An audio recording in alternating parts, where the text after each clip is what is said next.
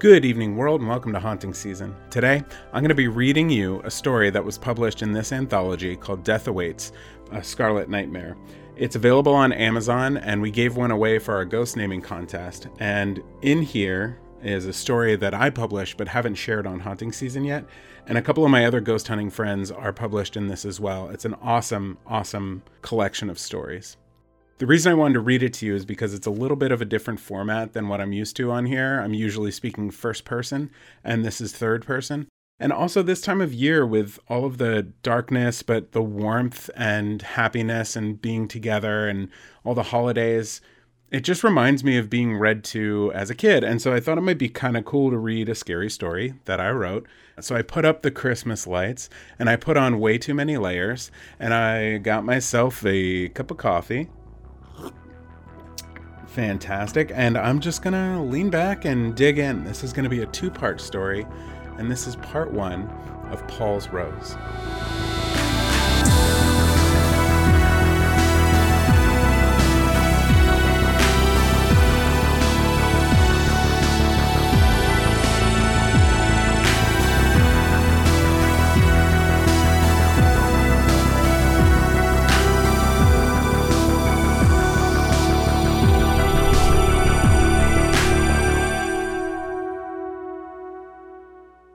1.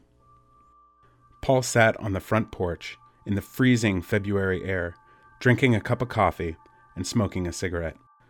6 a.m., daily routine, step one in progress. He probably thought the cigarettes were his little secret, but I watched him every day as I stared out our second story window, hoping to see what he appeared to be waiting for. It never seemed to come. When he was satisfied, he came back inside poured himself another cup of black, heavy, dark roast, and stomped up the stairs. He didn't mean to stomp. I doubt he even realized he was stomping. Joint issues and general wear and tear were starting to set in now that he's older. Mentally, he was still 25, but in reality, he was nearly twice that. I had grown accustomed to the sound of his oversized feet thump, thump, thumping up the stairs every morning. So much so that without it, I'm sure I'd wake up at 6:26 every morning wondering what was wrong. As part of his routine, he headed for the office at the top of the stairs, located across the hall, diagonally from our bedroom. He placed his secret death sticks into the closet, where they remained hidden above the doorframe, held in place by an old electrical wire. Then he walked quickly to the washroom, where he completed step two of his daily routine, showering off the smell of tobacco, while drinking his second cup of coffee in the shower stall. I have often wondered how he does this without consuming half a cup of shower water, but it's been years since he's invited me in with him. Drinking coffee in the shower was another one of the innocent little secrets he thought he kept from me. The rest of the routine was not much to speak of. He sat and wrote, and then sat and edited video, and then sat and watched video, and then edited, and then emailed. He rode his bike every day before lunch, which consisted of two scrambled egg whites wrapped in a burrito shell with a few slices of cheese that he didn't tell anyone about. Then back to sitting and editing and writing and watching. He loved it. I thought it was boring, but it didn't matter.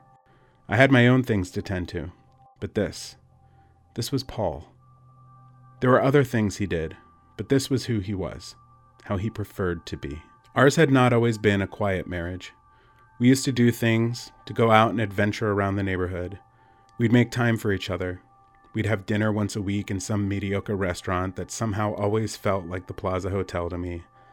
It's the gesture. A back rub, some flowers, cleaning something up without being asked to. They don't all have to be intimate things, just something selfless that one does for the other. As soon as that selflessness stops, well, that's when things can fall apart. Once in a while, I'd poke my head in on Paul, trying to catch a glimpse of his creative process. We lived in a very old house with lots of old energy floating around it, so it was sometimes difficult to sneak a peek. The doors and floors creaked, but what I came to realize was that there are buildings, and more specifically, pockets of energy around our world that heighten one's senses. People are born with an innate ability to sense the world around them, and these pockets enhance those abilities. For example, that moment when you know someone is watching you, that feeling of burning in the back of your head like a hot sack of rice. It's heavy and very present. Then you turn and make eye contact with that other person and think, How did I know? That's the pocket. Old energy fueling your senses. Our house was one of those places, and on this day, just like any other, he knew exactly the moment I cracked the door to peek into the room. Not now, Rose. I'm on a roll, he spoke gently, without ever turning around. I paused for a moment, soaking in his creativity. Please, I just. I need to finish this, he reiterated. I wasn't hurt. I could understand how my presence was distracting, so I shut the door and left him to his, hopefully uninterrupted, cognition. I knew he hadn't forgotten me. I still lived there, and although he spoke to me on occasion, I still felt the need to leave him little reminders nonetheless. Small things that said, Don't forget your wife. For instance, I'd move the keys away from where he'd left them. I'd switch off the light right before he did. I'd pull out a picture of us from the album and leave it on the floor by the bookshelf. Was exhausting, but I feared losing him altogether. I wasn't supposed to go this early. 2. You have cancer. You have cancer and you're going to die. That's not the way he said it, but that's exactly how I heard it. Life had been so perfect until this moment, until this interruption this unwelcome guest who will now be using my body without permission. How long does she have? About six months. My God, is there anything we can do? No. That's all I have from that day a vague recollection of the bullet points of my inevitable death. But what does it matter? Why should I struggle to retain details about something I no longer care about? If it's all going to go away in six months, my first reaction was to get angry. But then I saw how crushed Paul was, and I knew this wasn't really about me. It couldn't be about me. I wouldn't allow it. I needed to make the next six months as wonderful as possible for Paul. I would hide the pain and the fear and focus on the good. Continue to make new memories, ones that would be even better than the ones we already had. This was going to be my final gift to Paul. In the beginning, it was painful for both of us. All he wanted to talk about was what we were going to miss out on. We would never raise kids together. We would never see South Africa. We would never this, we would never that. We began to argue about everything. My attempt at tranquility was just sending him further over the edge, and his stubbornness was keeping him from grabbing my hand and being pulled to safety. I needed to do something drastic. The cancer was after me, but I'd be damned if it took my marriage as well. Lost, I started going to church again. It had been years since we stopped going. Paul and I both went freelance about six years ago. He for writing, I for painting. We found Sundays to be the only time we truly spent together without work dominating the day. We still went to services on Christmas and Easter and tried to pick a few days in between to keep ourselves on track. It's funny how people can rationalize anything they want to. We felt we were good people and that we were grounded in our faith, so why should we have to attend every week? But I started to realize, after weeks of meditational Sundays, was how an entire part of me had been closed off. I started to feel like there was a part of this world that had been dark before and that now it was opening up and soaking me in light. Just as with the pockets of old energy, there are man made pockets of glory. Wherever a group of people meet in God's name, there is energy flowing that seeps into our spongy brains and works mysteriously inside us. I believe this energy is God itself, and that when I was there, in His presence, He could truly hear me. I prayed for help, for guidance, and for peace for me and Paul. And after some time, I found it. Like a tiny ringing bell over the mountains, I found my peace. Paul and I had a few more adventures together. I refused hospitalization and treatment to minimize the cost of my death, and we took the money we'd saved and put it towards traveling. During the day, I would muscle through keeping a smile on my face, soaking in every glorious moment of life. At night, I would hold him as he cried himself to sleep. If ever there was a moment that I doubted Paul's love for me, it was wiped clean in these nights. This man was perfect, and I never wanted to leave him. It took almost a month to realize I had died. To me, it felt like we were naturally drifting apart, which was okay considering the effects the cancer was having on me. I became frail. Paul bought me a bed and sent me up in my own room for the final weeks. I did not want him to have to deal with my sleepless nights or to have the emotional burden of waking up next to his dead wife. I found solace in this space, knowing that I was able to minimize the burden on him. My time was getting close, and I saw him less and less. Eventually, I was unable to speak, and all I could do was look at him to try to tell him with my eyes that I loved him and that everything was going to be okay. Sleep became easier, the pain became muted, and just as I gradually started feeling worse, I gradually started feeling better. Bit by bit, I was regaining my strength. Paul didn't come in to visit me anymore. Maybe that's because I can't speak, I thought. He may not know I'm awake. There's a strangeness about the afterworld, a clarity. The world we know is filled with thoughts and actions and chaos every which way we look. But in the afterworld, everything is clear, concise, and singular. My thought was to call for Paul, and because of that single important thought, I neglected to realize the days going by, the lack of food and water, the never needing to use a restroom. There was nothing but working up the strength to call out to Paul, to let him know that I was there, and I was feeling better. I could hear him throughout the house, walking about, developing his routine. Every day as he reached the top of the stairs, trailing that tobacco smell behind him, I would try to reach him. I would try to speak, to call him into my loving arms again. And one day, nearly four weeks later, when my strength was finally charged enough to mutter a single word, I spoke his name. And the door opened. And there was my man, easily 12 pounds thinner, with a beard that I had never seen, standing before me. I tried to tell him I was getting better, and that I would be well soon, and that we could go on more adventures but I used up all of my energy.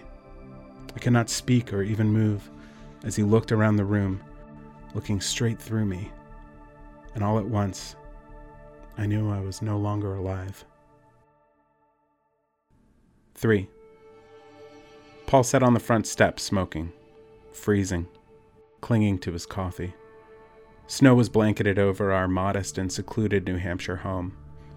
I wanted to tell him to come inside, but I had saved my energy for something different that day. On that day, I knew exactly what Paul was waiting for a guest. A guest for me. It had been two months since I'd called out to him from my deathbed, and I had grown much stronger. It was as if time for me were running backwards. Each day I grew a little bit further from death, and I wondered how long this would go on for. Would I keep on growing until I was an infant? a fetus? Would I just evaporate into nothing? Or would my energy be reborn into a new life? I suppose if it all continued like that, it wouldn't matter, because my consciousness would unravel and therefore need to be rebuilt. When would I get to go to heaven? Did I have to find a passageway, or would it come to me like one of my clear, afterworldly thoughts? My thoughts were not feeling very clear yet, but I ascribed that directly to the new and confusing situation I was in. I thought there would be a clearer sign. Not that I was ready to go, and, and maybe that was just it. Maybe the path is only there when you are ready. If this was all true, I had 38 years left to decide. Or did I? If I reverted back to a 16 year old, would I be 16 forever in heaven? Would I even remember Paul? The doorbell rang a welcome shock back to the now. I had to get myself together if I was going to welcome our guest. I followed Paul to the door to find, standing on the other side, Centrate, PPMD, paranormal psychologist and medium to the dead. Paul wasn't messing around. This lady was the real deal. Even before he got to the door, her thoughts were in my headspace. Hello, Rose. I can sense you. I'm not a threat.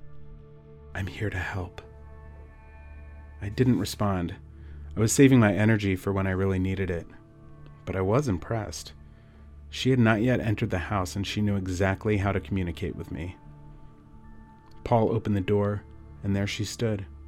She was just about five feet tall, with a short, crisp haircut exactly at the shoulders, and bangs that ended precisely at the eyebrows. Her hair was red, which she must have dyed herself because it was slightly unnatural looking. She was in her late fifties, seemed to be in relatively normal health, and dressed in all black. Her coat was like a cube of black floral fabric cut out of an old Gothic couch and stuffed with shoulder pads. One good thing about dying early in life was that I would never be burdened with the limited clothing options for senior living. I could just follow Paul around and watch his clothes get closer and closer to being shaped like an old icebox. Or a coffin. Patty came in and sat in the living room with me as Paul brewed tea, shouting apologies from the kitchen like, I wasn't sure what time you were coming over. I would have put the kettle on ten minutes ago. But my new friend and I did not take much notice of his jabber. We were having mind talk, a concept I was not prepared for. To the living, medium appears to be sifting through dirt when they communicate with the dead. Most of us, when we hear the term medium, think of a person holding their fingers to their temples and straining to find a clue amongst the sandstorm of interference. After two seconds with Patty, it was blindingly apparent how wrong we all had been. The human brain functions at a breakneck speed, thousands of thoughts happening at once, and when we talk, we focus on a handful of them. Then we order them and spit them out one at a time in a neat little row called speech. But when two minds are connected seamlessly, there is no need for order. Patty and I sat across the room from each other, having thousands of conversations at once. No thought was unheard or unanswered. Within the five minutes it took Paul to gather up some hot water, tea bags, and cookies, Patty found out all she needed to know about us. Then, with amazing mental control, she narrowed her connection to me to a single passageway and focused in on Paul. They talked for two hours, getting nowhere close to sharing the amount of information Patty and I had exchanged. She walked him through the house and told her where all the hot spots were, and places where I had contacted him through a sense or small action. She already knew all of this, of course, because of our conversation, but this part was for Paul. She was helping him come to terms with the fact that this was real. It was actually happening, and it was a good thing. She encouraged Paul to speak out loud to me whenever she could feel my presence and made us do an exercise. At her command, I reached out to touch him, which made him very cold. Then Patty had him speak out loud to me to acknowledge my presence. Hello, Rose. I love you more than life itself. I miss you so much. I couldn't hold myself back. I hugged him, causing him to shiver, and I whispered in his ear, I love you too. Before Patty left, she taught Paul some exercises for opening up his paranormal perception skills. She warned him that communication would take much more energy on my end than on his, and to be patient and not overbearing. He needed to let me rest between sessions, sometimes for a few days. Paul had so many questions after she left. I could see him getting frustrated with the time it took to connect, and it was aggravating for me as well. I couldn't always answer, but he could always ask. And it was this frustration that drove him to buy the Ouija board. 4. There has always been something about it that makes me uncomfortable. The Ouija board is not a game, it is a device. Everyone knows that. There is an unwritten rule that you do not play with it, and it is a testament to its power that it is still around despite most people's avoidance. But Paul was feeling desperate. His heart was sick, and the only cure was alone time with his ghost wife. So, ignoring all of the signs, he set up the board in our bedroom, lit a circle of candles, and switched off all the lights. As soon as he sat before that board, I felt the old energy of the house swell. All this time, I had looked at the energy as residue from times past, But in this moment, there was an awakening. The house was a child rubbing its wool socks on the carpet, and the Ouija board was the metal door handle, tempting a static shock. As Paul sat there with hesitation in his heart, I could feel the energy coil on itself, as if the house were being cranked like a music box. The energy was gathering, continuing to grow, to swell, and to pulse. There was a noise in the air. Not an audible noise, but a physical noise like a film grain or television static. It was a presence, and it felt bad. I had to warn Paul to stop before something awful happened, but I had no energy left from his constant contact this week. I was exhausted. I struggled to speak out, to be heard, but when my energy is gone, it's like screaming into a pillow. It's useless. All I could do was watch as he slowly closed his eyes and took a deep breath, sucking air down into his toasted lungs. The old energy was leeching off of him, tasting his depression like an old man sneaking a piece of skin off a perfectly cooked chicken before dinner. I focused on the purity of the afterworld, the divine focus that had been granted to me for communication. I picked one thought and reduced it down to one word. If I could just force enough energy out of myself to speak one word ever so gently in his ear, if he could just hear my warning, I might be able to save him from this evil that was getting ready to pounce. His fingers inched towards the planchette, ready to adventure, as I drifted towards his ear to stop it. The old energy was cresting like a tsunami, ready to wipe me and everything I knew and loved off this plane of existence. It was ready to unleash a truly powerful force that neither Paul nor I could possibly survive by any stretch of the imagination. I don't know how I knew this with such perfect certainty, but there was not an ounce of doubt in my mind that if Paul touched the planchette, it would all be over. Finally, I was next to his ear. I was close enough for even the slightest crackle to be heard. My remaining energy flared into action, funneling tightly into one perfect word to end this awful moment. Then, without warning, lightning split open the sky on the other side of the windows, illuminating the entire room like a flashbulb. Every nook popped with brightness, like a curtain being raised, revealing the three of us alone in the room Paul, myself, and the impossibly dark mass between us. As I spoke, the old energy consumed my words so perfectly that it was as if it never came into my thoughts. And just in case that wasn't enough, just to be sure there was no more hesitation in Paul as his fingers came to rest on the planchette, there was a clap of thunder loud enough to mute the world. And for a brief moment, it did. Five. The old energy was stretching after a long hibernation. The planchette spasmed, sending pins and needles up Paul's arms and down his back and neck like an aftershock. I had released the last of what I had left, leaving me like a mere glowing ember amidst the growing blackness of our bedroom. What was once our safe space, where Paul used to make me cry with joy while we made love, was now nothing more than a void in existence. We were inside the pocket. The heavens opened up, and the rain began to fall. Large, heavy drops exploded like bombshells on the roof above us, an appropriate noise to mirror the electrostatic encapsulating the room. After shaking off the chills, Paul closed his eyes again and spoke out to the room. Rose, it's Paul, your husband. I'm doing this because I love you, because I need to know you're okay. This past week since Miss Centrate was here has been difficult. I sensed you were here before, but I wasn't sure. Now that I know, it's impossible for me to get comfortable with all of this until we can talk. And I think that's what this board is supposed to do. I'm not even sure this will work, but I think I felt you here just now. Like pins and needles all up my arms and back. So, so I guess I should start this with a question. Are you willing to give this a try? As if triggered by the punctuation of his question, 38 beautiful beams of light rose out of the board.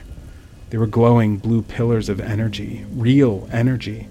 There was one for every letter of the alphabet, one for each of the single numbers, as well as a pillar for yes and a pillar for no.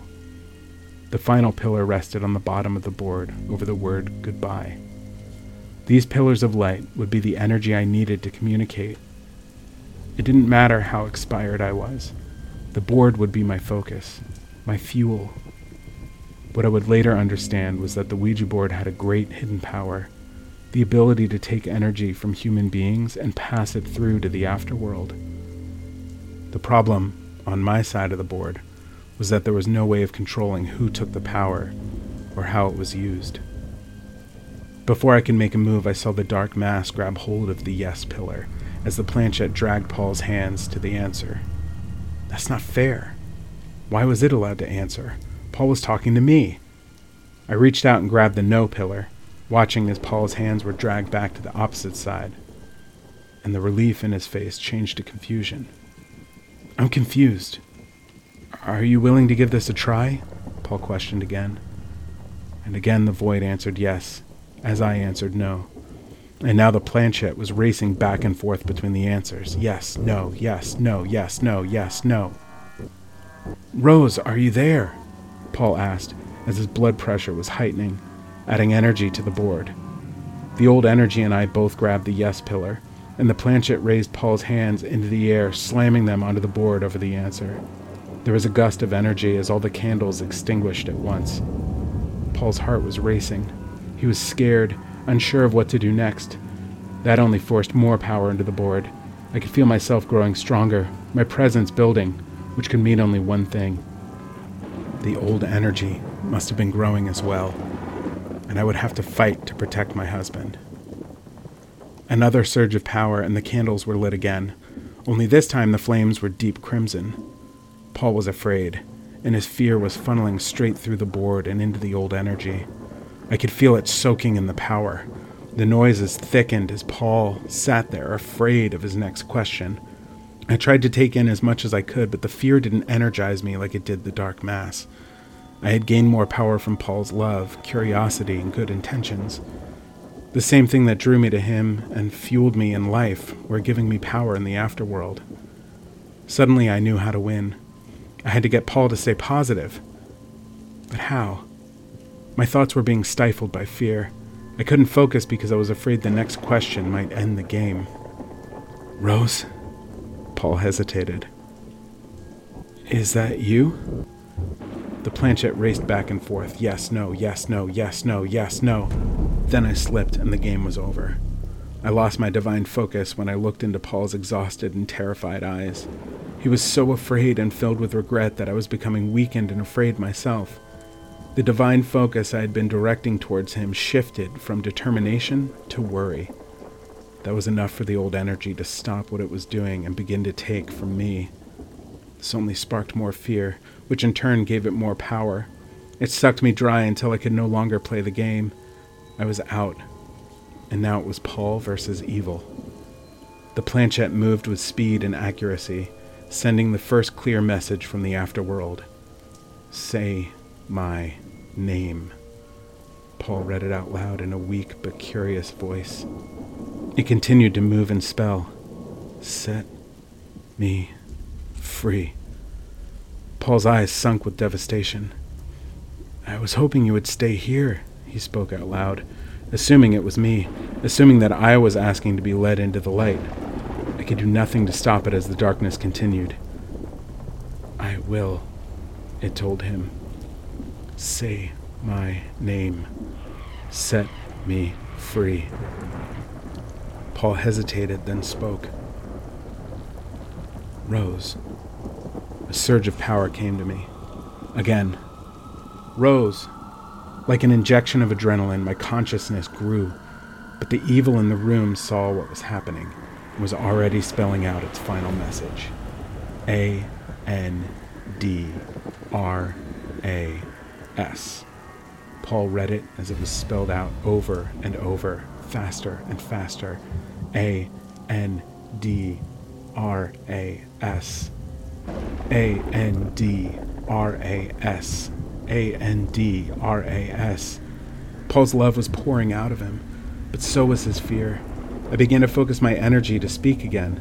I had to get a message to Paul to stop all of this, to never say that name for fear of what might happen next. Maybe now the old energy would be too distracted to stop me. I had to try. I had to muster all of my energy, even if it meant that I would stop existing on any plane. I had to get the message to him at all costs. And just as my words were beginning to form, Paul spoke. Andras.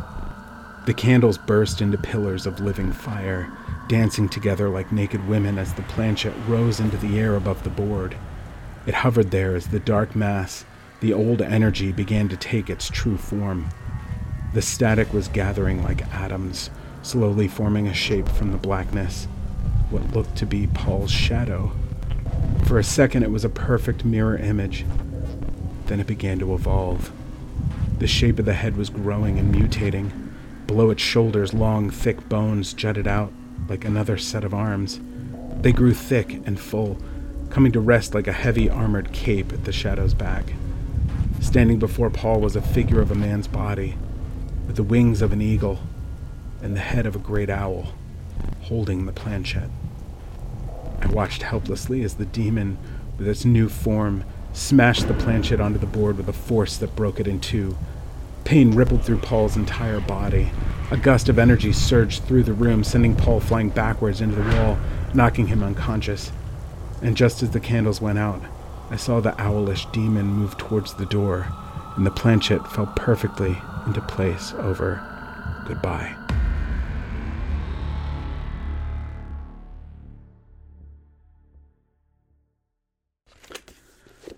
That's part one. Part two will be next week. I'll see you then.